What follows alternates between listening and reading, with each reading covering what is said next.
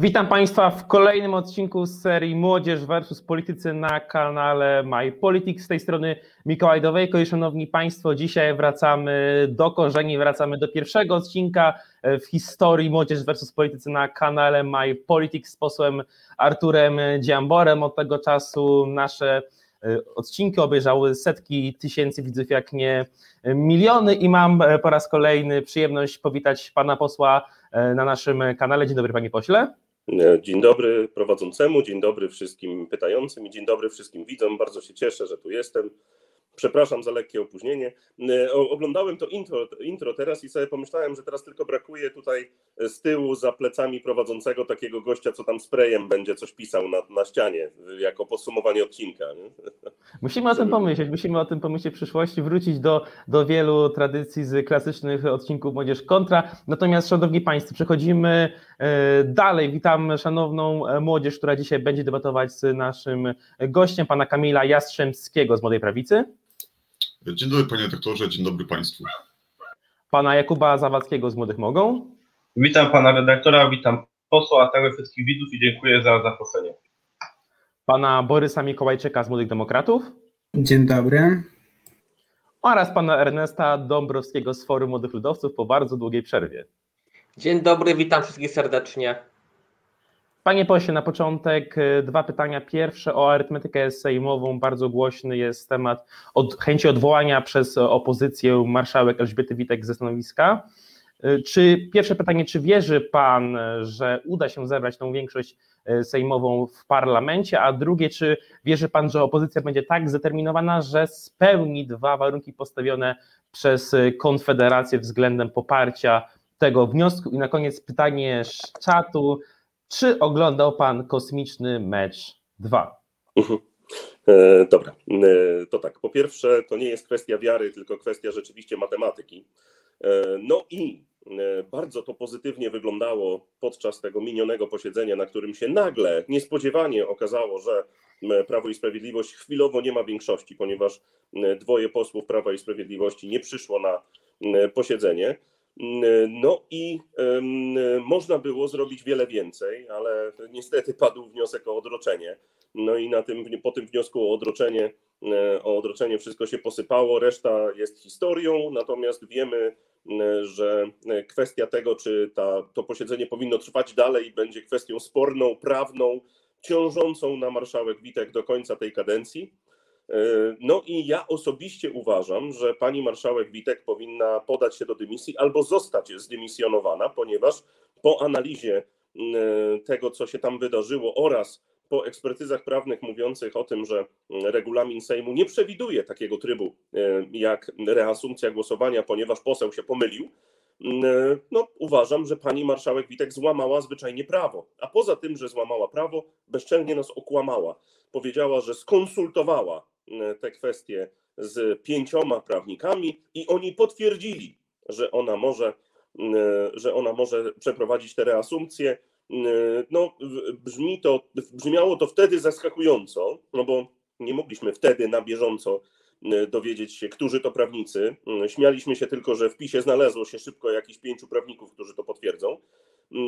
Natomiast później o zgrozo okazało się, że konsultacja była z ekspertyzami na piśmie z 2018 roku, w ogóle nie związanymi z tą sytuacją.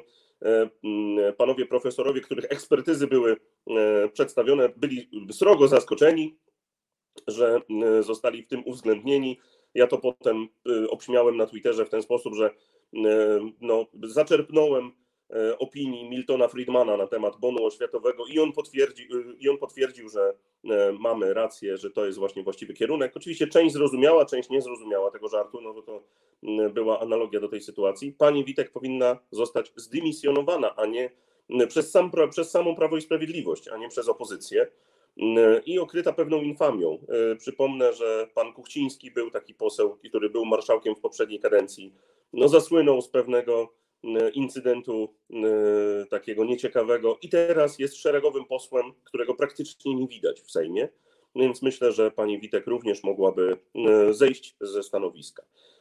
Druga kwestia, no oczywiście większość sejmowa. Większość sejmowa na posiedzeniu we wrześniu W tym momencie niestety wygląda na to, że Prawo i Sprawiedliwość ma tę większość, czyli większość rządowa jest zabezpieczona dla kontynuacji tego rządu i dla kontynuacji ich, ich programu. Natomiast e, no, z racji tego, że sytuacja jest dynamiczna i z racji tego, że ich zabezpieczeniem większości de facto są trzej posłowie e, Pawła Kukiza i Paweł Kukiz i jego dwóch, jego dwóch posłów w tym momencie e, stanowi tę większość, może być różnie, ponieważ posłowie Pawła Kukiza e, i sam Paweł Kukiz mają to do siebie, że się wahają bardzo często i decydują, e, decydują na bieżąco. Więc e, zobaczymy. Poza tym jest jeszcze, krążą plotki o tym, że może i w PiSie ktoś się jeszcze wyłamie. E, Poza tym my wszystkie mm, dyskusje zawsze toczymy bazując na założeniu, że będzie 100% frekwencji. To się jeszcze nigdy nie wydarzyło. Chyba jedno czy dwa głosowania w tej, w tej kadencji były i to tylko online, nie na żywo. Na żywo jeszcze się chyba nie wydarzyło, żeby było wszystkich 460 posłów naraz na sali. E, Więc jeszcze wchodzi też przypad, przypadek, jeszcze może też zasądzić, e, jaki będzie wynik tego, e, tego głosowania. No i trzecia kwestia, kosmiczny mecz. Dwójki nie widziałem, nie idę na to do kina, poczekam aż się pojawi gdzieś na jakimś Netflixie czy, czy w jakichś torrentach. Mm, Jedynkę ostatnio odświeżyłem sobie, bo obejrzałem, z żonie pokazałem, bo żona moja nie widziała tego, także obejrzeliśmy to sobie jeszcze raz. Panie pośle, y, pytanie doprecyzowujące: Michael Jordan czy LeBron James? Nie, no Michael Jordan zdecydowanie. Jeżeli chodzi o, o wszechstronność, to zdecydowanie Michael Jordan. Szkoda, że nie ma już z nami Kobiego Bryanta. Ja jestem fanem y, Lakersów, więc dla mnie Kobe Bryant, Shaquille O'Neal. Y, Natomiast LeBron James y, no, gra teraz w mojej ulubionej drużynie, ale ja nie jestem jakimś wielkim fanem y, tej postaci. Jego jako postaci, jako, jako człowieka, który jakby nie rozumie, jaka powinna być rola rzeczywistego gołta. No i e, też przede wszystkim, no, jako fanowi Lakersów, bardzo mi się nie podoba to, co się teraz dzieje, e, ponieważ Lakersi stworzyli sobie taki dream team trochę, no i będzie ciężko im kibicować, ponieważ nie powinno się kibicować drużynie, która ułożyła się w ten sposób, że po- spotkali się najlepsi zawodnicy po to, żeby zdobyć mistrzostwo. To jest asportowe strasznie. Więc no jednak Jordan miał tego, miał ten backup w postaci Pippena, który gdyby był, gdyby był w innej drużynie, to byłby niewątpliwie w tamtym czasie drugim najlepszym zawodnikiem NBA. M, Ale jednak drużyna nie była budowana w taki sposób, że my tu po mistrzostwo. Więc my, Michael Jordan, chociaż fanem Michaela Jordana również nigdy nie byłem. I myślę, że teraz rozwialiśmy wszelkie wątpliwości e, dla widzów względem właśnie tematu, e, który często przewijał się przy postaci pana posła. I przechodzimy do pytań Jeden tweet, merytorycznych. jeden tweet i kurczę, świat się zmienił. A jeszcze w dodatku tweet, który został od, znaczy, Ale to celowo był to legendarny tweet, no, panie pośle, tak więc, tak, więc, tak więc nie jest to przypadek. I przechodzimy do pytań przedstawicieli młodzieży. Jako pierwszy pytanie zada pan Kamil Jastrzębski z Młodej Prawicy, już ochrzczony przez naszych widzów jako gigachat. Bardzo proszę, panie Kamil. E, Panie pośle, e, załóżmy taki scenariusz, w tym momencie być może hipotetyczny, ale kto wie, czy on się już nie realizuje, że wszystkie partie opozycyjne, licząc oczywiście od Konfederacji po Lewicę, wliczając to również porozumienie oraz wszystkie inne koła poselskie, które sprzeciwiają się obecnemu rządowi, siadają do stołu i próbują wyłonić wspólnego opozycyjnego kandydata na premiera rządu technicznego i potem w oparciu o te ustalenia y, złożyć wniosek o, konstruktywne wotum nieufności dla Mateusza Morawieckiego. Y, Pytania są dwa. Po pierwsze, czy uważa Pan taki scenariusz za realny, że taki wniosek by przeszedł? A po drugie, który z kandydatów, czy który z polityków obecnie funkcjonujących y, w polskim życiu publicznym miałby Pana zdaniem największe szanse na to, aby stać się takim wspólnym, ponadpartyjnym, opozycyjnym kandydatem na premiera? No, y, po pierwsze uważam, że taki scenariusz jest nierealny. Y, Uważam tak dlatego, że nie da się stworzyć rządu, który szedłby od Zandberga i Czarzastego po Brauna i Korwina. Y, I wszelkie próby połączenia y, nas w taki właśnie scenariusz to są próby przeprowadzane przez dziennikarzy związanych z Prawem i Sprawiedliwością, oczywiście, ponieważ im na tym najbardziej zależy. Taka sytuacja, w której powstałby taki rząd techniczny, to jest sytuacja wymarzona dla e, idącego w tym momencie, spadającego w sondażach i odchodzącego rządu Prawa i Sprawiedliwości. To dałoby im wiatr w żagle, ponieważ mogliby, używając swojej propagandy, e, pokazywać, że proszę bardzo, wszyscy się zjednoczyli. Wielki układ powstał przeciwko jedynym prawdziwym patriotom, którzy tutaj starają się ratować naszą ojczyznę przed nie dość, że obcymi służbami, najeźdźcami, agentami, to jeszcze po prostu złymi ludźmi. Tak? A mają ku temu e, wszelkie narzędzia, ponieważ e, no, mają telewizję państwową, e, która stała się partyjną tubą propagandową, mają media, które sami tworzyli pośrednio i są im przychylne, mają gigantyczną, gigantyczny ruch internetowy Trollkont, które potrafią narzucić ton dyskusji, więc tak naprawdę taki rząd techniczny nie dość, że byłby skazany na porażkę mm, e, od początku, ponieważ no nie ma możliwości, żeby się dogadać, to jeszcze dwa, no właśnie ten rząd techniczny, jeżeli już, to musiałby być tylko takim rządem, który ma przygotować wybory. E, a to w sumie może równie dobrze zrobić Prawo i Sprawiedliwość, które straci większość. Wystarczy, że Prawo i Sprawiedliwość większości nie będzie miało i będzie, i będzie rządem, który nie będzie mógł rządzić, bo nie będzie mógł niczego uchwalić bez zgody opozycji. Długo takie coś e, nigdy się nie udaje i powoduje, że partia rządząca się w bardzo szybkim tempie wykrwawia i to sondażowo przynajmniej. Także ja myślę, że to jest lepszy scenariusz. E, szukając, żebyśmy utrzymali te, te, ten tryb political fiction, który ja bardzo lubię, e, to taką postacią ponad podziałami dzisiaj widziałbym na przykład pana Gwiazdowskiego. Jako osobę, która nie chce brać udziału w polityce, e, ale jest komentatorem polityki, e, bardzo zgrabnym, bardzo inteligentnym i takim, który, no, e, który na pewno doprowadziłby do celu, a później odszedłby i wróciłby do swoich zajęć, ponieważ on wielokrotnie deklarował, że on nie chce brać udziału w partyjnej polityce. Jego celem nie jest wejście do Sejmu, więc no, uważam, że, że byłby znakomitą osobą. Zresztą popierałem go, gdy był proponowanym kandydatem na Rzecznika Praw Obywatelskich, ponieważ no, Rzecznik Praw Obywatelskich jednak jest postacią nad posłem zdecydowanie i również tam mógłby, mógłby poczynić pewną różnicę. Ale to jest political fiction. Tak jak mówiłem, taki rząd techniczny nie jest dobrym scenariuszem. On jest scenariuszem może publicystycznie pożądanym, ale nie jest scenariuszem, który politycznie by rzeczywiście cokolwiek nowego wprowadził. Dziękuję bardzo panie pośle. Przechodzimy do kolejnego pytania od pana Ernesta Dąbrowskiego z Forum Młodych Ludowców. Bardzo proszę. Dziękuję za oddanie głosu. Szanowny panie pośle, nie tak dawno w mediach pojawiła się informacja na temat pańskiego stanu zdrowia, a mianowicie według informacji yy, przebył pan ciężki przebieg choroby COVID-19. Na szczęście wyszedł pan z tego, jednak z pańskiego środowiska są osoby, które bagatelizują problem yy, tej, yy, tej choroby właśnie COVID-19. Między innymi jedną z takich osób jest pan Sebastian Pitoń, który jest szefem góralskiego WETA i który to nieraz pracował z Konfederacją, a, je, a ten pan tak się ogólnie wypowiedział, ma teraz choroby COVID-19, że jest to lekka, przyjemna choroba. I teraz takie pytanie, jak pani jako osoba, która ciężko przebyła tę chorobę, odniesie się do tych słów? No, ja nie jestem Sebastianem Pitoniem i to, że Sebastian Pitoń sobie coś takiego powiedział, no to idzie na jego konto, nie na moje konto. No, chorowanie nie jest kwestią partyjną. To nie jest tak, że myśmy trafili jako Konfederacja do szpitala i leżeliśmy w tym szpitalu pod tlenem i dostawaliśmy dożylnie, nie wiem, antybiotyki, tylko ja osobiście, Artur Dziambor, byłem e, osobą, która zachorowała i ciężko to przechodziła, a inni nawet nie mieli kataru na przykład i wtedy mają inną, inną opinię na ten temat. Wypowiadanie się na temat istnienia czy nieistnienia e, choroby, czy istnienia, nieistnienia zagrożenia ze strony osób, które nie są lekarzami, uważam e, za coś, czego nie powinno się zwyczajnie robić. Natomiast w tamtym okresie no, jestem posłem i to bardzo aktywnym posłem, więc y, moje zdrowie było, y, było czymś, co szybko stało się e, sprawą omawianą publicznie, a szczególnie, że y, Konfederacja dostała taką przyprawioną, miała gębę partii, która, e, która próbuje zanegować e, rzeczywistość, rzeczywistość covidową. Nic takiego się nie zdarzyło, nikt z nas nie twierdził, że covida nie ma Nikt z nas też nie jest antyszczepionkowcem, chociaż nam się to przypisuje.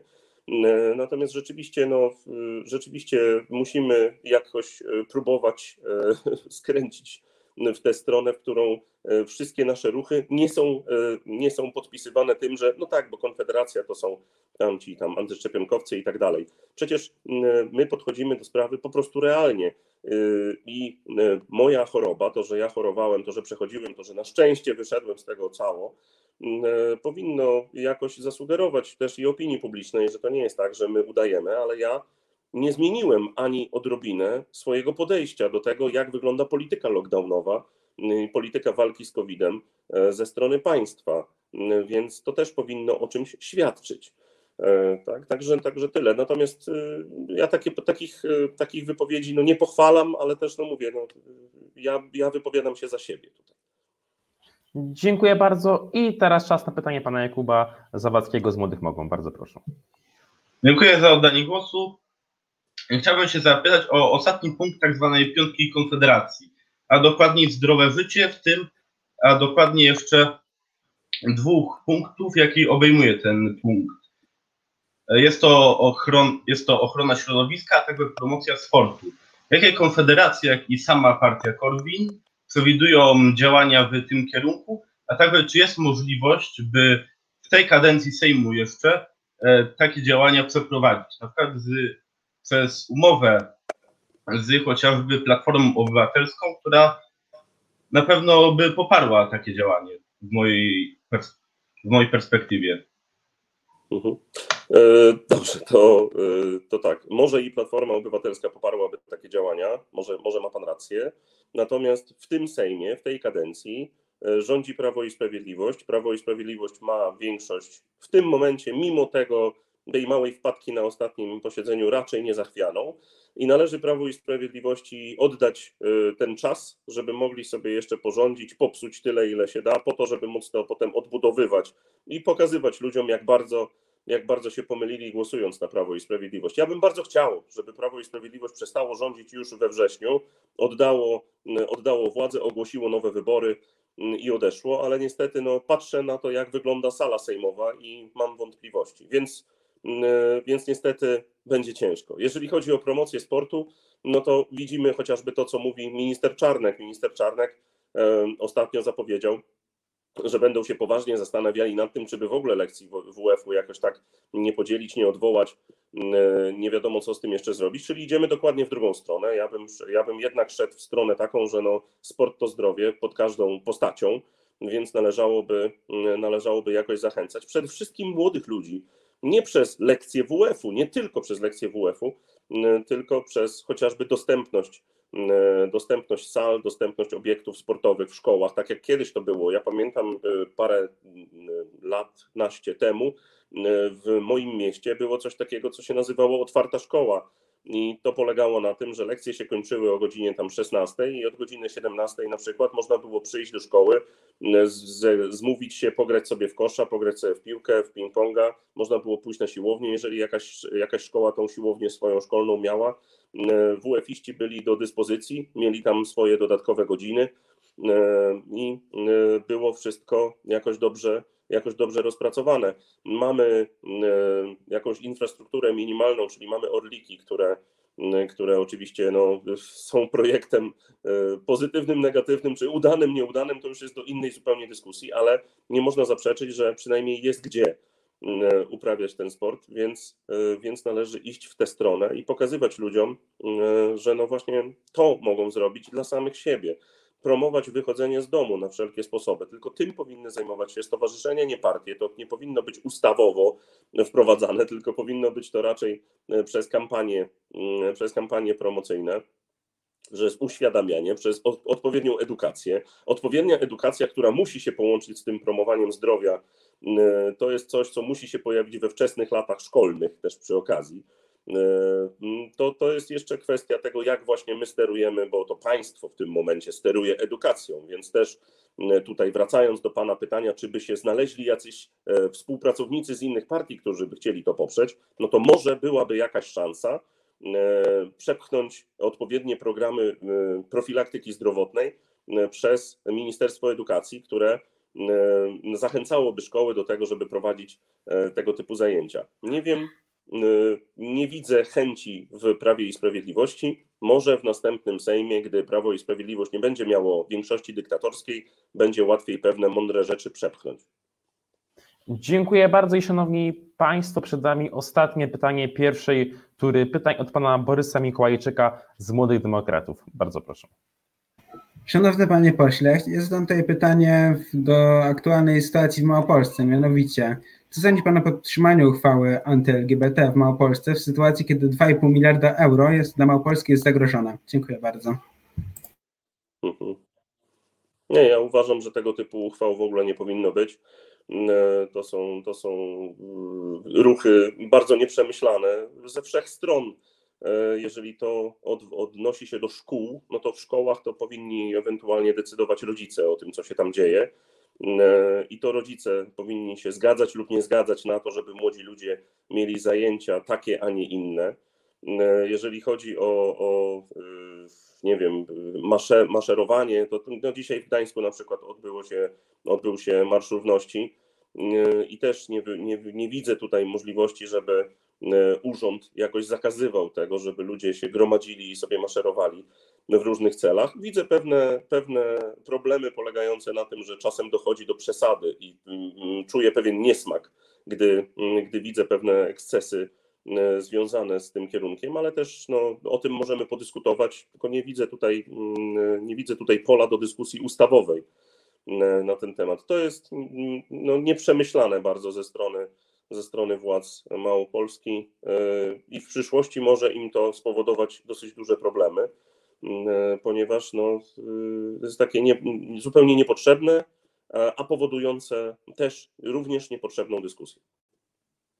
Dziękuję bardzo panie pośle i przechodzimy płynnie do drugiej tury pytań. Na początek pozwolę sobie zadać pytanie, które będzie przedłużeniem pytania pana Ernesta Dąbrowskiego, który zapytał właśnie o postać Sebastiana Pitonia. Powiedział pan, iż nie są to pańskie e, słowa. Jest to oczywiście stuprocentowa słuszność. Pan Pitoń odpowiada sam prywatnie za swoje słowa. Natomiast czy nie uważa pan, że pozwolenie takiemu człowiekowi na zabranie głosu na evencie wakacji z Konfederacją w Krakowie jest, y, można powiedzieć, mało rozsądnym pomysłem względem faktów, z którymi zderzyliśmy się przez ostatnie e, prawie już półtora roku.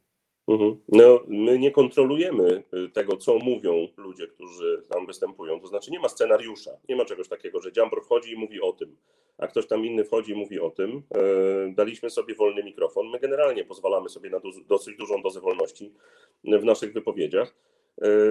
Natomiast no, y, ja też nie widzę problemu z tym, żeby dyskusję prowadzić, nawet wewnętrzną. E, Tylko, tylko chciałbym, żeby na zewnątrz też była ta dyskusja uczciwa. E, Gdy my mówimy na przykład o ustawie segregacji sanitarnej, której ja jestem e, no, e, sprawozdawcą, czyli jak dojdzie do jej e, procedowania w Sejmie, to ja będę ją prezentował, e, to natychmiast podpisuje się nas e, jako antyszczepionkowców i mówi się o tej ustawie ustawa antyszczepionkowa. Natomiast panie pośle, powiedział jest pan to- wewnątrz, natomiast wydaje mi się, że pan Pito nie jest częścią Konfederacji, w sensie No nie to- jest no to politykiem dodatkowa Konfederacji. rzecz. No, W jest, związku z tym gościem, i, tu miał nie jest- rzeczywiście możliwość wystąpienia na scenie. No, nie każdy sympatyk Konfederacji ma możliwość wystąpienia na scenie.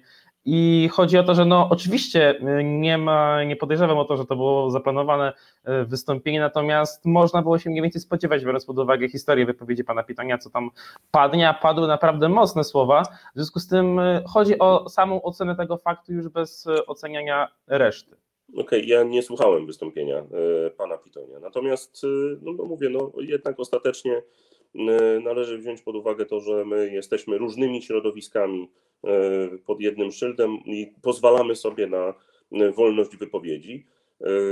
E, I właściwie tyle. No, ja mam swoje podejście do COVID-a dosyć jasne. Staram się je przedstawiać na każdym kroku, gdy mnie ktoś pyta. Denerwuje mnie strasznie to, że ktoś potrafi tak bardzo nielogicznie uderzyć, że no przecież chorował na covid a teraz gada bzdury, że nie należy tutaj zmuszać ludzi do szczepień, tak? No, yy, no to nie ma nic wspólnego ani z antyszczepionkostwem, ani, ani nie ma to nic wspólnego z, z, jakąś, z, jakimś, z jakimś, nie wiem, z jakimś yy, foliarstwem, które yy, nam zarzuciła na przykład Partia Zielonych. To po prostu ma bardzo dużo wspólnego z wolnością, taką wolnością, decyzyjnością włas- sam, samodzielną za pewne rzeczy. No zobaczymy, jakie W ogóle będą co do jeszcze tego. grafiki Partii Zielonych, ciekawą e, e, Tak. cie- ciekawostką jest to, że Michał Urbania, który znalazł się na tej grafice poseł Konfederacji, publicznie zadeklarował, że się zaszczepił na właśnie. COVID-19. No no tak teraz- w gwoli, w gwoli ścisłości, ponieważ e, sam wtedy się dziwiłem, ale e, tu tak rozwijając jeszcze ten temat, to pewnie. No ale to, taki, to taka bardzo dziwna próba ze strony Partii Zielonych, żeby jakoś zabłysnąć, pojawić się pierwszy raz w Sejmie jako partia, która cokolwiek robi i w ogóle istnieje i akurat zdecydowali się w nas uderzyć i uderzyli kulą w płot, po prostu im się wydawało, tak, czyli e, właśnie zrobili antyszczepionkowca z mojego kolegi Michała, który publicznie oświadczył, że się zaszczepił, E, zrobili ze mnie antyszczepionkowca, chociaż ja kiedy tylko mogę mówię, że nie mam z tym nic wspólnego, wręcz czasami odcinam się od tego środowiska. E, No, jest to po prostu smutne, ale tak to jest w polityce, że czasem jak się komuś przyprawi pewną gębę, to potem ciężko jest ją zmyć e, i trzeba wielokrotnie próbować to wyrównać, żeby, żeby, jakoś, żeby jakoś poszło w dobrą stronę. I tu postawmy na razie kropkę, panie pośle, i przejdźmy, wróćmy do pytań młodzieży. W drugiej turze pytanie jako pierwsze pytanie zada pan Jakub Zawadzki z Młodych Mogą. Bardzo proszę. W internecie znalazłem artykuł o tym, że Konfederacja wraz z Prawem i Sprawiedliwością e, zaczynają pracę nad ustawą dotyczącą broni palnej. E, w pytaniu chciałbym zadać pytanie, czy jest to zapowiedź takiej współpracy na zasadach współpracy Prawa i Sprawiedliwości razem z Kukizem. A także e, w tym momencie się pojawia także e, wypowiedź e, pana kolegi z Sejmu, Robert, posła Roberta Winnickiego, e, który powiedział w październiku 2019 roku, jak się nie mylę, to po e, wyborach do parlamentu, e, że nie wyklucza współpracy z Prawem i Sprawiedliwością, a także sama współpraca mogłaby być na tym, że Konfederacja poprze ustawę Lex Anty-TVN w wyborach do, w Sejmie, kiedy wróci z Senatu, kiedy będzie też wpłacona wartość bezwzględna głosów za. Dobrze, E, to zacznijmy od sprawy najprostszej.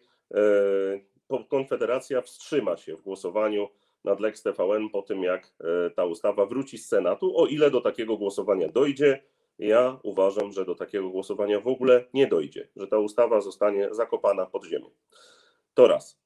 Żeby była jasność, jeżeli chodzi o tę współpracę z PiSem, o której tam różni ludzie mówią. Ja miałem taki wywiad w najwyższym czasie mm, w tym, e, w tym tygodniu e, na kilka stron, na którym, który na, nazwano tak e, jasno dosyć, to się, to się nazywa Współpraca z PiSem jest wykluczona.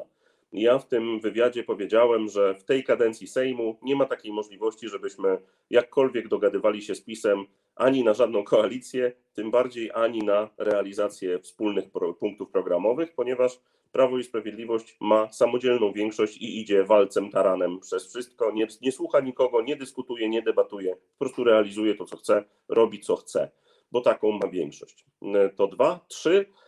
Ta ustawa, którą przygotowuje zespół, w którym jestem wiceprzewodniczącym, przewodniczącym jest Michał Urbaniak, to jest jego projekt. Ta ustawa, która została błędnie opisana, mógłbym powiedzieć, że to w sumie kaczka dziennikarska była. Tam było tak, że PiS z Konfederacją e, przygotowują ustawę o liberalizacji prawa do posiadania broni, tak, ze znakiem zapytania i tak dalej. I potem poszło na cały świat, że o, PiS i Konfederacja tutaj coś robią. Natychmiast zrobiła się ogromna burza, że my mamy jakąś ustawę, którą PiS popiera i będziemy liberalizować prawo posiadania broni. No, e, nie ma takiego ruchu w tym momencie. To jest ustawa, która jest przygotowywana na zespole do spraw legalizacji posiadania broni. I ta ustawa jeszcze w tym momencie nie jest gotowym, ostatecznym projektem. Jest to projekt przygotowywany przez zespół i przewodniczy tym przygotowaniom Michał Urbaniak. Jest to projekt, który jest konsultowany oczywiście z różnymi środowiskami, mm, takimi jak na przykład Adarma, która tam, e, która tam występuje. I jest to projekt, który na razie jeszcze jest w fazie, tak jak powiedziałem, przygotowań. Nie jest to projekt Konfederacji jeszcze, ponieważ nie jest finalnie, finalnie przygotowany. Tam w tym artykule niestety pojawiło się dosyć dużo nieścisłości. No i kiedy jesteśmy pytani, to staramy się to jakoś wyprostować. Także nie ma współpracy Prawa i Sprawiedliwości i Konfederacji w sprawie liberalizacji posiadania broni. Zresztą ze strony Prawa i Sprawiedliwości wielokrotnie słyszeliśmy deklarację, że nie zamierzają oni e, jakkolwiek zmieniać prawa e, z tym związanego. O, i, o, I mam nadzieję, że e, że nie będzie, e, że nie będzie szło to w stronę złą, ponieważ pojawiły się na przykład plotki, że Prawo i Sprawiedliwość chce, chce jakoś zmienić prawo dotyczące posiadania broni czarnoprochowej. E, I tutaj mam nadzieję, że tego nie zdążą zrealizować, bo oczywiście właściciele, sympatycy używania, korzystania, posiadania e, tego typu broni no, są przerażeni i regularnie do nas piszą. Także muszę zdementować, e, nic takiego nie ma, chociaż mam nadzieję, że kiedyś większość się pojawi, m, dlatego żeby rzeczywistą liberalizację do posiadania broni przeprowadzić w Polsce. Dziękuję bardzo panie pośle. Jeszcze co do tego tematu odsyłam zainteresowanych widzów y, do wczorajszej rozmowy z Krzysztofem Bosakiem, gdzie również poruszyliśmy ten temat i padła bardzo podobna odpowiedź e, względem e, tej, można już powiedzieć O. raczej plotki dziennikarskiej. Natomiast y, mamy adwocem od pana Jakuba Zawadzkiego. Bardzo proszę. Tyle o ile jest wykluczona współpraca Konfederacji razem z Prawem i Sprawiedliwością w sprawie ustawy liberalizującej przepisy posiadania broni, to jeszcze pojawił się głos, gdzie to Konfederacja dołączy do nieoficjalnie do koalicji rządowej w zamian za wicemarszałka. Nic takiego nie ma. Yy, Nie ma takich rozmów, nie ma takiej, de, takich decyzji. To są wszystko plotki, które mają sprawić, że jest o czym dyskutować, ale yy, niczego takiego nie ma. My nie będziemy w tym Sejmie współpracować z Prawem i Sprawiedliwością. Prawo i Sprawiedliwość postrzegamy jako partię, która niszczy kraj, yy, która przez sześć ostatnich lat nie zrobiła dla tego kraju niczego dobrego, która właściwie polega tylko na propagandzie i na przekupywaniu części wyborców, y, którą mają zdiagnozowaną jako tą, która będzie podatna na tego typu przekupstwa. Uważamy, że Prawo i Sprawiedliwość po prostu powinno odejść i y, dlatego nie będziemy wspierać w żaden sposób e, tej, tej większości w tym momencie, która istnieje. I mamy nadzieję, że ta większość zniknie w pewnym momencie, czyli w gronie Prawa i Sprawiedliwości pojawi się więcej zacnych ludzi, którzy zdecydują się z tamtego bagna wyjść. I tu stawiamy kropkę w dyskusji między panem e, Zawadzkim a panem posłem Dziamborem, przechodząc do kolejnego pytania od pana Borysa Mikołajczyka z Młodych Demokratów. Bardzo proszę. Dziękuję bardzo. Szanowny panie pośle, ja chciałbym zadać tutaj pytanie w kwestii zakazu handlu w niedzielę, bo pana kolega z Konfederacji, a dokładniej pan Konrad Berkowicz, wypowiada się w styczniu 2020, że jest to antychrześcijańskie.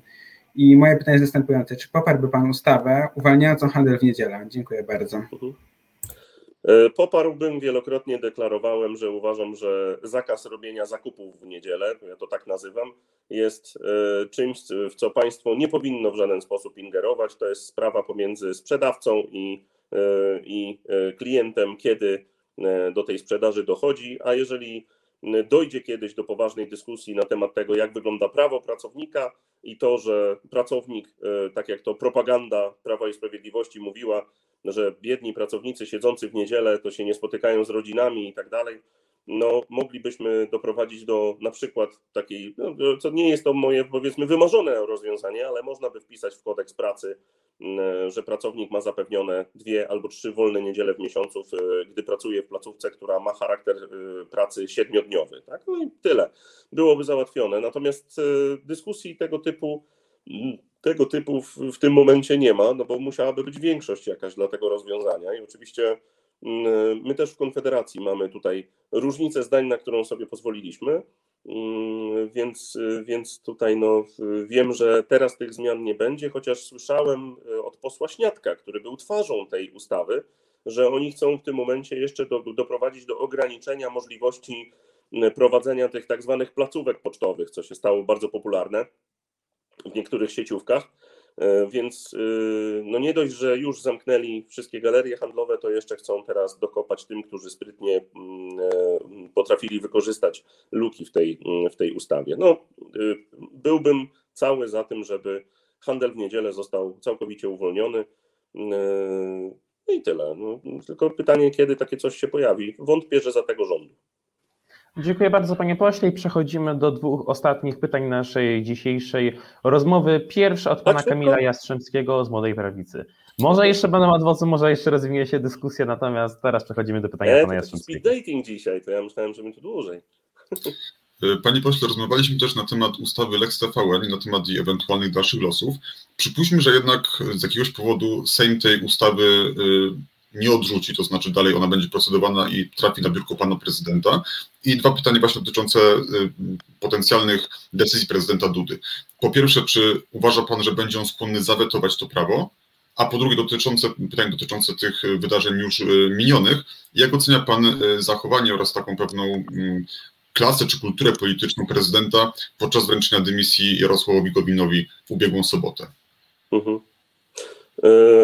No to zacznijmy od końca, to znaczy od tej drugiej kwestii. Jeżeli chodzi o zachowanie prezydenta względem wicepremiera jednak dymisjonowanego, no to wyglądało to jakby powiedzieć nieprzyjemnie ze strony prezydenta. Po pierwsze jasno zadeklarował, że jako prezydent jest częścią obozu tak zwanej Zjednoczonej Prawicy i dąży do tego, żeby ten obóz był silny i żeby realizował swój program, tym samym stawiając się po jednej ze stron, zapominając zupełnie o tym, że jest prezydentem wszystkich Polaków. Więc to było bardzo nieprzyjemne. Wiemy doskonale, że przecież prezydent z panem wicepremierem mają kontakt, mają kontakt bezpośredni ze sobą już po innych spotkaniach, które się odbywały, więc teraz to odmówienie publiczne spotkania się miało jakoś upokorzyć premiera, wicepremiera Gowina, natomiast właściwie skończyło się tym, że, że pan prezydent chyba trochę sobie wstydu narobił tym, tym, tym, tą wypowiedzią. No i tyle w sumie, bo to, to, to jak się panowie kłócą tam, no to, to się dzieje ponad nami, także, także tutaj no, na tym trzeba to zostawić. Jeżeli chodzi o samo Lex TVN, no jeżeli Prawo i Sprawiedliwość uchowa te obecnie wyliczoną większość, no to będzie w stanie to Lex TVN przepchnąć.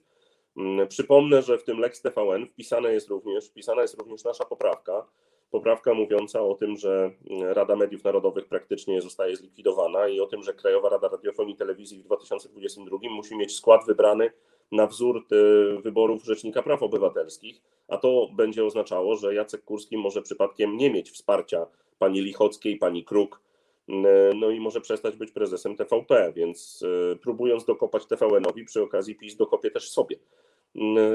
Zobaczymy, czy będą na to chętni. Zobaczymy też, czy przypadkiem prezydent sam z siebie nie będzie chciał zawetować tej ustawy, ponieważ no, on jest tą ostatnią instancją, a my wszyscy mamy takie wrażenie, że przecież nie o żaden TVN chodzi, tylko chodzi o to, że no, Stany Zjednoczone zrobiły tutaj bardzo złe ruchy względem Polski. Joe Biden, zgadzając się właściwie na finalizację Nord Stream 2, przekazując większość władzy nad Unią Europejską, całą Niemcom praktycznie, bo wskazując Niemcy jako najbliższych współpracowników, pomijając całkowicie Polskę w wielu kwestiach. Administracja Joe Bidena zupełnie inaczej podchodzi do władzy polskiej niż administracja Trumpa, więc skończyła się ta, to partnerstwo oparte na przyjaźni. Więc, więc myślę, że tutaj rozgrywka była o coś zupełnie innego niż o TVN, no i rzeczywiście, i rzeczywiście prezydent może to na samym końcu powstrzymać, także, także jest jeszcze też i taki scenariusz na stole. Dziękuję bardzo. I ostatnie pytanie w ramach drugiej tury pytań od pana Ernesta Dąbrowskiego. Bardzo proszę. Dziękuję za danie głosu. Panie pośle, w tamtym roku odbyły się wybory prezydenckie. W tych wyborach prezydenckich kandydatem z, ze skrzydła Konfederacji był pan Krzysztof Bosak, który jest narodowcem. W tym roku odbyły się wybory prezydenckie w Rzeszowie i znowu Konfederację reprezentował nie reprezentant partii Korwin, a pan Grzegorz Braun, który jest z partii Korona. I czy miał pan wrażenia, że partia Korwin trochę straciła pozycję w Konfederacji? Dziękuję. Nie, nie straciła. Jeżeli chodzi o Grzegorza Brauna, to jego start w Rzeszowie był tak naturalny, jak byłby start w Gdyni mój. Ja jestem z Gdyni, jestem też posłem z Gdyni. Gdyby były wybory przyspieszone w Gdyni, to startowałbym ja. Natomiast no, Grzegorz Braun jest posłem z Rzeszowa i będzie w przyszłości posłem właśnie ziemi rzeszowskiej, więc jego start w wyborach prezydenckich tam był dosyć naturalny. Poza tym wiedzieliśmy doskonale, że, będzie to, że będą to wybory specyficzne, bo będą to wybory, w których będzie centralna polityka, będzie bardzo zaangażowana w te lokalne wybory i będą próby wstawienia tam e, polityków, którzy będą mieli reprezentować te wielkie firmy polityczne ogólnopolskie po to, żeby przekopiować wynik sondażowy na skalę lokalną. E, Uznaliśmy, że Grzegorz Braun jako poseł będzie miał najlepsze narzędzia do tego, więc, więc myślę, że to był dobry wybór. Zresztą wynik jego pokazał, że jesteśmy na dobrej drodze. Także nie, mam, nie mam z tym żadnego problemu. A jeżeli chodzi o Krzysztofa Bosaka, no to no on wygrał ze mną. No, wygrał ze mną w prawyborach. Pokonał mnie w prawyborach. Prawybory były skrajnie demokratyczne w naszej podobno niedemokratycznej partii. Pozwoliliśmy sobie na to, że sympatycy i członkowie mogli głosować i mogli wybrać swojego ulubieńca. Wybrali Krzysztofa Bosaka. I dobrze, ponieważ Krzysztof Bosak zrobił świetną kampanię, zdobył dla nas dodatkowe prawie pół miliona głosów z tego, co, mm, z tego, co wyszło z badań Ipsosu. Co prawda straciliśmy też trochę na rzecz Szymona Hołowni, który się wtedy pojawił jako nowość, ale dzisiaj patrząc na sondaże, no to te kilkaset tysięcy głosów, które uzbierał Krzysztof Bosak dzięki swojej kampanii, do dziś z nami jest i sprawiło, że z 6%, które mieliśmy w wyborach sejmowych dzisiaj, w sondażach mamy 7,5, 8, czasem 10, czasem 9, więc urosło nam na pewno. No Więc to ostatecznie okazuje się, że to był dobry wybór. Zresztą Krzysztof był świetnie przygotowany merytorycznie do tego, żeby kandydować i w przyszłości może, może znowu kandydatem będzie. Tego też nie wykluczam i nie wykluczam też mojego ewentualnego startu albo przynajmniej starań o to, żeby wystartować w wyborach prezydenckich. Dziękuję bardzo. I mamy adwocem od pana Ernesta, bardzo proszę. Y, Tak, tu pan powiedział, że y, kandydatura Grzegorza Brauna była czymś naturalnym. Ja nie wiem, panie w roku 2019 pan Grzegorz Braun nie miał nic wspólnego z Rzeszowem praktycznie. Wcześniej kandydował w Gdańsku, wcześniej we Wrocławiu. Kto wie, gdzie Gdańskiem, E, Okej, z tym Gdańskiem to jest inna sytuacja zupełnie. E, W Gdańsku sytuacja była taka, że przecież e, no, został zabity prezydent Gdańska, pan Adamowicz. E, W tragicznych okolicznościach trzeba było przeprowadzić kampanię wyborczą i wybory. Wybory były przeprowadzone w taki sposób, że właściwie uznane było, że po, tej, po tym, co się wydarzyło, w Gdańsku, w którym rządzi Platforma Obywatelska absolutnie niepodzielnie, bezdyskusyjnie, wiadomo, że ktokolwiek, kto wystartuje z, na prezydenta z logiem Platformy Obywatelskiej, wygra. Prawo i Sprawiedliwość się poddało i nie wystawiło w ogóle kandydata, e, bo wiedzieli, że ten kandydat po prostu osiągnie bardzo słaby wynik w, w, w tych okolicznościach, w jakich, e, w jakich przyszło jak, jakich przyszło robić kampanię wyborczą, a Konfederacja wtedy dopiero powstawała, była w powijakach, właściwie jeszcze nie byliśmy dogadani na, na jakąś wspólną przyszłość. Wtedy jeszcze było tak, że każdy sobie. E, Z tego co pamiętam, to chyba jeszcze wtedy zarejestrowana nawet nie była partia Konfederacja.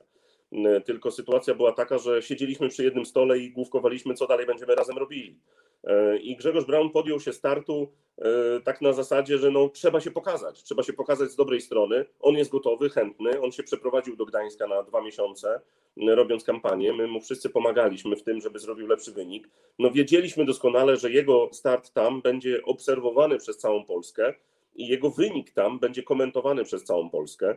E, A zrobił tam chyba 12 czy 13% dostał. Także jak na, e, jak na człowieka, który wyrósł z, ze środowiska, które dotychczas nie przekraczało progu wyborczego, i, i jak na kandydata właśnie spoza Gdańska, tak jak pan tu powiedział, bo on z Gdańskiem miał tyle wspólnego co ja, no po prostu, po prostu zrobił dobrą kampanię i dobry wynik. Szczególnie mówię w okolicznościach, gdy Prawo i Sprawiedliwość rzuciło rękawice i, i nie wystartował w ogóle.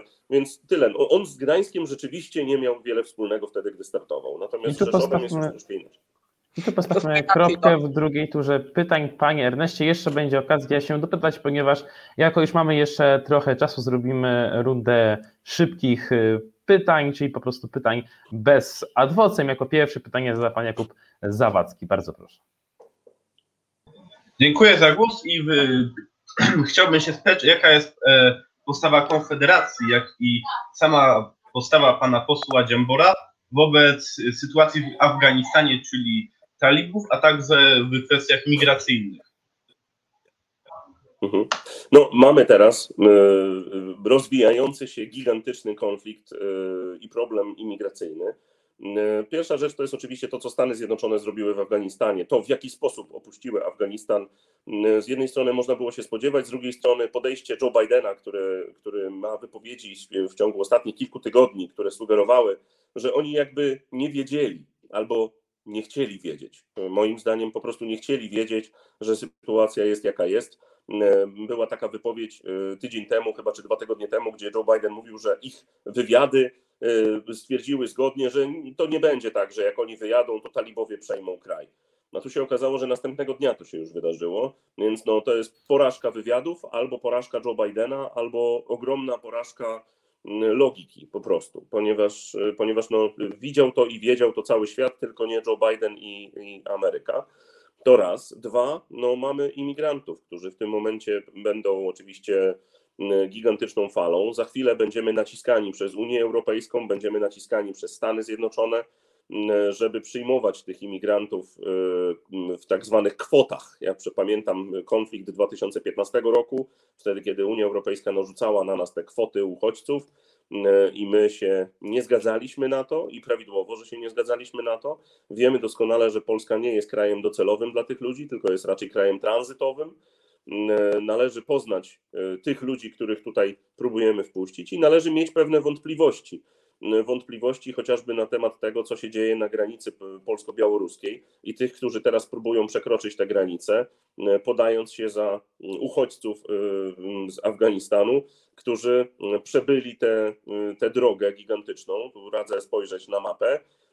W ciągu kilku dni zaledwie udało im się przejść tę drogę, uciekając przed talibami no, y, wiadomo, że Polska nie jest krajem docelowym, nie jest krajem, który nawet jest w okolicy Afganistanu, e, nie jest też, nie jest też krajem, którego oni, w którym oni chcą zostać i chcą tutaj, i chcą tutaj żyć, pracować i tak dalej. Także musimy poznać cele, plany, personalia tych ludzi, no i musimy też brać pod uwagę to, co Łukaszenka robił, robił i robi w tym momencie nam, co wcześniej przetestował na Litwie no musimy po prostu, musimy po prostu poważnie do tego podejść i oczywiście y, y, ja rozumiem działalność charytatywną i podejście takie z sercem i z empatią y, do tych ludzi, natomiast musimy być odpowiedzialni i musimy być, musimy przede wszystkim stawiać na pierwszym miejscu, stawiać bezpieczeństwo naszego kraju, a gdy w świat pójdzie informacja, że my wpuszczamy wszystkich, to za chwilę będziemy mieli nie setki, tylko dziesiątki tysięcy tych ludzi na naszych granicach. Dziękuję bardzo. I teraz czas na pytanie pana Kamila Jastrzębskiego. Bardzo proszę. Panie pośle, chciałbym poznać Pana opinię na temat e, realnego i osiągalnego poparcia, jakie mogliby osiągnąć polscy wolnościowcy. Oczywiście mam na myśli tutaj wolnościowców e, co do zasady raczej gospodarczych, a niekoniecznie światopoglądowych, ponieważ to są troszkę dwie e, rozdzielne kwestie które z obecnie funkcjonujących partii na polskiej scenie uważa Pan za wolnościowe i czy jest Pan zwolennikiem raczej takiej jednej wielkiej listy, takiego konglomeratu partii e, wolnościowych, czy raczej rozproszenia ich po różnych komitetach, po różnych podmiotach politycznych, ażeby ci wolnościowcy działali i jakby atakowali z różnych frontów? Uh-huh. E, wielowątkowo bardzo Pan tutaj uderzył, muszę powiedzieć. E, to tak, to po pierwsze, jeżeli chodzi o poparcie dla wolnościowego ruchu, to ono się zmienia, rośnie rośnie dzięki temu, że ludzie coraz mądrzejsi są chyba, jeżeli chodzi o kwestie, o kwestie wolnego rynku i tego, jaki jest ucisk podatkowy rzeczywisty, to my chyba mądrzejemy, a nie głupiejemy. Chociaż oczywiście nie wygląda to tak dobrze, jak się patrzy na wyniki wyborcze, ale ale y, myślę, że jesteśmy coraz bardziej świadomi. Dawniej była tylko jedna partia polityczna, która miała wolny rynek jako na sztandarze, to była partia Korwina Mikke, czy ona się nazywała Unia Polityki Realnej, czy Kongres Nowej Prawicy, czy Wolność i Praworządność, gdzieś tam po drodze było, później był, była partia Korwin i Wolność. To, to zawsze to był Korwin Mikke. I on miał czasem jeden, czasem trzy, czasem tam niecałe 5% poparcia, potem nagle się udało nagle się udało wyskoczyć trochę wyżej. Ale były też i inne wolnościowe środowiska, albo związane z wolnym rynkiem środowiska, które albo ludzie, albo poszczególni ludzie, którzy robili swoje, swoje polityczne kariery w innych środowiskach. Ja tutaj no, muszę zaznaczyć, że jest przecież iluś posłów, czy radnych, czy prominentnych działaczy, czy to Prawa i Sprawiedliwości, czy to, czy to Platformy, którzy mają swoją przeszłość e, właśnie w środowisku Korwina Mikke. Od niego się wszystko zawsze zaczynało, a potem drogi wolnościowców są różne. No i tutaj zadał Pan pytanie, czy, czy lepiej, żeby to było rozproszone, czy lepiej, żeby to była jedna lista. Ja bym zdecydowanie wolał, żeby to była jedna lista, po prostu, żeby istniała jedna partia wolnościowa w kontrze do tych wszystkich pozostałych partii, które nie mają tak wolnorynkowego podejścia, tylko to się w tym momencie o tyle rozmyło, że te partie polityczne, które nie mają jakiejś silnej ideologii, tak jak ideologią jest to, co my głosimy jako, jako partia Korwin, te partie e, robią coś takiego, co się po angielsku nazywa cherry picking, czyli e, wybierają te najciekawsze, najciekawsze fragmenty i przedstawiają jako swoje, e, widząc, że to będzie miało poparcie w, to, w publiczności, w wybor, u wyborców. Więc ja bym bardzo chciał, żeby świat był tak podzielony, że tu są socjaliści, tu są komuniści, tu są tam ludowcy, a tu są wolnościowcy. Tak? I wtedy każdy może zdecydować. Natomiast niestety to jest bardzo rozmyte i, i, i ta, to rozmycie się sprawiło, że tak ciężko jest dojść do rozwiązań wolnorynkowych. I, i to tego bardzo żałuję, że tak jest, bo mamy ileś środowisk wolnorynkowych w Polsce, tylko te środowiska wolnorynkowe potem dzielą się na pobożne, bezbożne, proeuropejskie, antyeuropejskie, pro-covidowe, proszczepionkowe, antyszczepionkowe i tak dalej, i tak dalej. A, a to, że wszyscy się spotykamy pod hasłem obniżmy podatek dochodowy, zlikwiduj, wyrównajmy VAT, wyjdźmy z tego nierentownego systemu ZUS-owskiego, no to to jest jedno. Natomiast wdzieli nas wiele, wiele innych kwestii. No i na przykład no i na przykład mamy, no powiedział, zapytał się pan, jakie mamy środowiska wolnorynkowe w Polsce. No na pewno jest to partia Korwin, na pewno dzięki temu też jest to Konfederacja, no i pewnie też jest to porozumienie, szczególnie teraz, gdy wyszliście Państwo z Prawa i Sprawiedliwości, możecie być sobą w, w 100%, no ale na przykład, ale na przykład no, musicie w tym momencie też próbować odnaleźć siebie na tej scenie politycznej, która łatwa nie jest która łatwa nie jest, ponieważ jest już mniej więcej narysowana. No ale takich wolnościowych środowisk jest więcej. Nie ma tu z nami dzisiaj przedstawiciela libertarian, no ale to oni zawsze nam wypominają z kolei, że my jesteśmy za mało wolnościowi, bo oni to są ci, ci prawdziwi wolnościowcy. Ja bym chciał, żeby oni byli z nami. Ja bym chciał, żeby Koliber, moje stowarzyszenie, które kiedyś miałem przyjemność zakładać, zwróciło do, do macierzy, do tego właśnie typowo wolnorynkowego charakteru. No, chciałbym, żebyśmy się wszyscy gdzieś tam kiedyś spotkali i doprowadzili do sytuacji, w której państwo przestaje rozdawać pieniądze dodrukowane, tylko daje ludziom uczciwie zarabiać. Bardzo bym chciał. I może to się starzy za mojego życia, ponieważ może ludzie zrozumieją, że rozdawanie pieniędzy w projektach socjalnych doprowadza do tego pośrednio albo bezpośrednio, że później mamy sytuację, w której z roku na rok mamy coraz droższe produkty podstawowego, podstawowe produkty do, potrzebne do życia w żabkach i biedronkach. Dziękuję bardzo. I na koniec pytanie od pana Ernesta Dąbrowskiego. Bardzo proszę.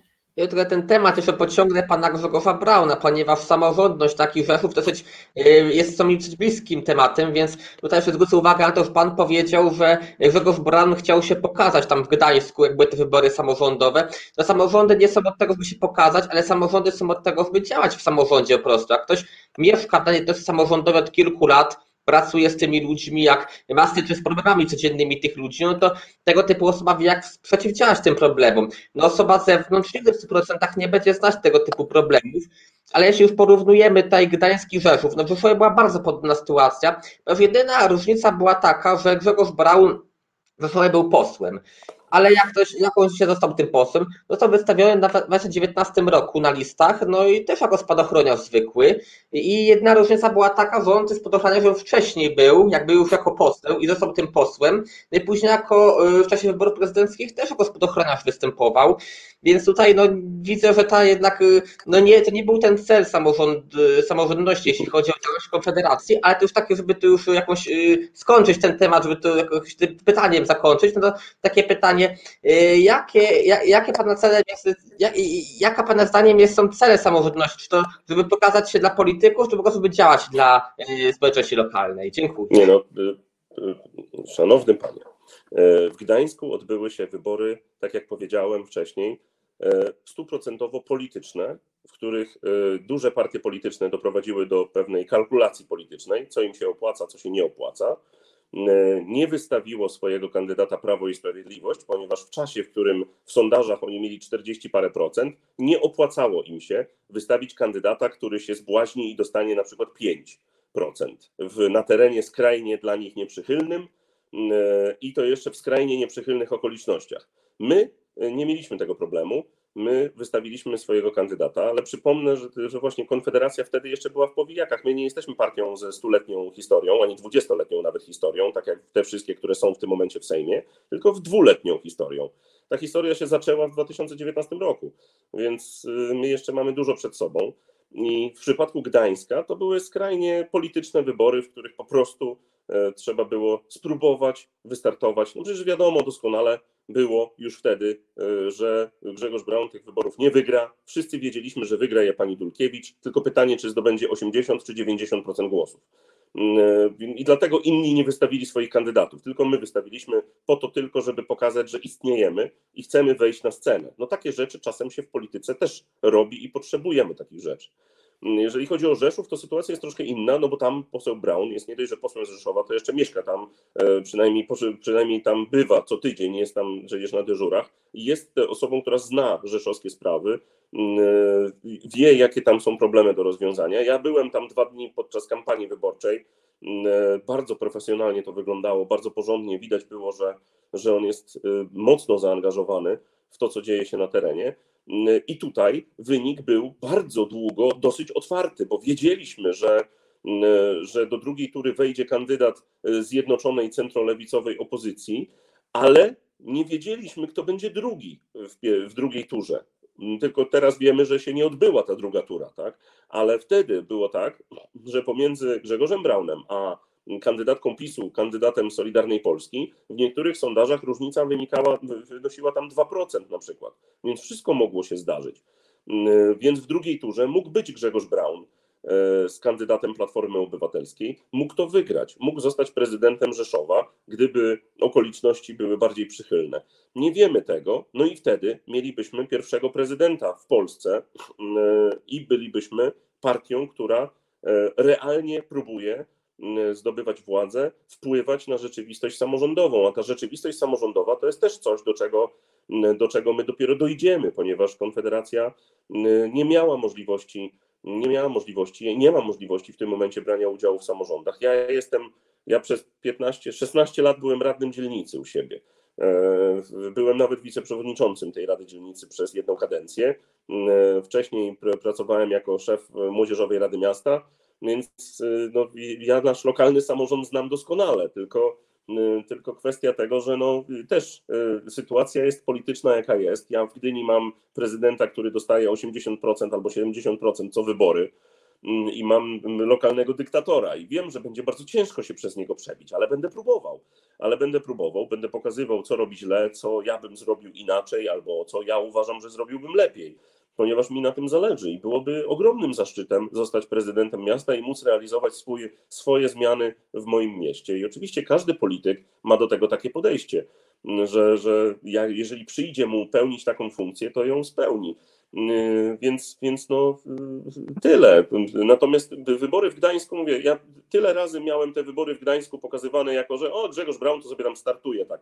Faktycznie wybory w Gdańsku były po prostu zupełnie innym, innymi wyborami to były wybory, gdzie wszyscy zrezygnowali ze startu, bo pani Dulkiewicz i tak wygrałaby i tak i to ogromną większością. A Grzegorz Braun stwierdził, a to sobie taka, startuje. Taka korekta tylko. Pan Konrad Fejok nie był kandydatem Platformy, tylko był bezpartyjnym, ale w całej opozycji. Platformy, no, wiadomo, PSL-u, no. Lewicy. Tak, tak, tak. No, wiem, popierany Szanowni... przez Kowców, popierany przez Hołownię, popierany przez Platformę i popierany przez Lewicę. No wiadomo, ale y, no, mówię, to zupełnie inaczej wyglądał Rzeszów, gdzie my realnie walczyliśmy o drugą turę i robiliśmy naprawdę na rzęsach stawaliśmy. Wszyscy posłowie tam byli wspierać Grzegorza Brauna. Grzegorz Braun miał gigantyczny sztab. Codziennie były konferencje prasowe, co, co chwilę były jakieś wydarzenia, były debaty telewizyjne. Mm, było mnóstwo takich działań, które mogłyby doprowadzić do tego, że Grzegorz Braun ze swoim przekazem mógłby dotrzeć szerzej i mógłby dostać się do drugiej tury. No wyszło jak wyszło, akurat wyszło dla nas pozytywnie, bo wynik miał bardzo dobry, ale się okazało, że, że przeciwnicy mieli wybory, mieli, mieli wyniki ciutkę lepsze, a poza tym okazało się, że ten jeden kandydat zjednoczonej opozycji centrolewicowej wygrał pierwszej turze, także nie było dalszej dyskusji. Ale mm, drzwi otwarte są na jakąś przyszłość, od czegoś trzeba zacząć. Ja w Gdyni dostałem w ostatnich wyborach 4%, jak startowałem na prezydenta. I i, no, dalej mam ochotę startować w następnych wyborach i walczyć dalej. Może kiedyś, może kiedyś się uda wygrać. Może nie za rok, a może za lat pięć. Zobaczymy. Na tym polega polityka, no, że, że, że trzeba kro- krok po kroku robić, aż dojdzie do momentu, w którym się coś wygra, jeżeli wyborcy stwierdzą, że tak właśnie powinno być. Szanowni Państwo, i postawmy tutaj kropkę w naszej dzisiejszej debacie, to do debat telewizyjnych związanych z wyborami z Rzeszowa. Jeżeli ktoś chce postominać, to odsyłamy do starcia na naszym ringu politycznym pomiędzy Grzegorzem Braudem a Konradem Fiołkiem. Pozwolę sobie jeszcze na koniec sprostować jedną rzecz, o której było ostatnio głośno na naszym kanale na YouTube względem wczorajszego wywiadu z Krzysztofem Bosakiem, gdzie był podany konkretny cytat z y, pana Bosaka. Oczywiście to był błąd, natomiast y, dwie rzeczy chciałbym ustalić. Po pierwsze, nie ja ustalam e, te cytaty, po drugie, po prostu dział social media naprawdę pracuje, pracuje bardzo ciężko, bardzo intensywnie i czasami takie rzeczy się zdarzają. To są naprawdę młodzi ludzie, którzy poświęcają się, żeby e, robić dobre grafiki, dobry content dla Państwa, także prosiłbym o większą wyrozumiałość. Naprawdę MyPolitics nie ma na celu manipulowania żadnych wypowiedzi. Staramy się, żeby to wszystko, co robimy, było jak najbardziej rzetelne. I po tym króciutkim oświadczeniu bardzo dziękuję naszym widzom za naprawdę liczną obecność, sięgającą powoli nawet 400 osób. Jeszcze pod koniec wakacji jest to naprawdę wysoki wynik jak na polityczne kanały na YouTube. I dziękuję moim szanownym gościom, którym dzisiaj byli pan poseł Artur Dziambor, Dziękuję. pan Kamil Jastrzębski, Dziękuję bardzo. pan Jakub Zawadzki Dziękuję. oraz pan Ernest Dąbrowski. Dziękuję bardzo. Ja jeszcze raz e, bardzo serdecznie dziękuję. Zapraszam Państwa na godzinę 20 na podsumowanie tygodnia na naszym kanale, gdzie z ekspertami, byłymi ambasadorami, między innymi z ostatnim ambasadorem Rzeczypospolitej w Afganistanie, porozmawiamy o aktualnych wydarzeniach na arenie międzynarodowej. Do zobaczenia już o godzinie 20. Można przygotować sobie herbatę, można sobie przygotować jedzenie. Do usłyszenia.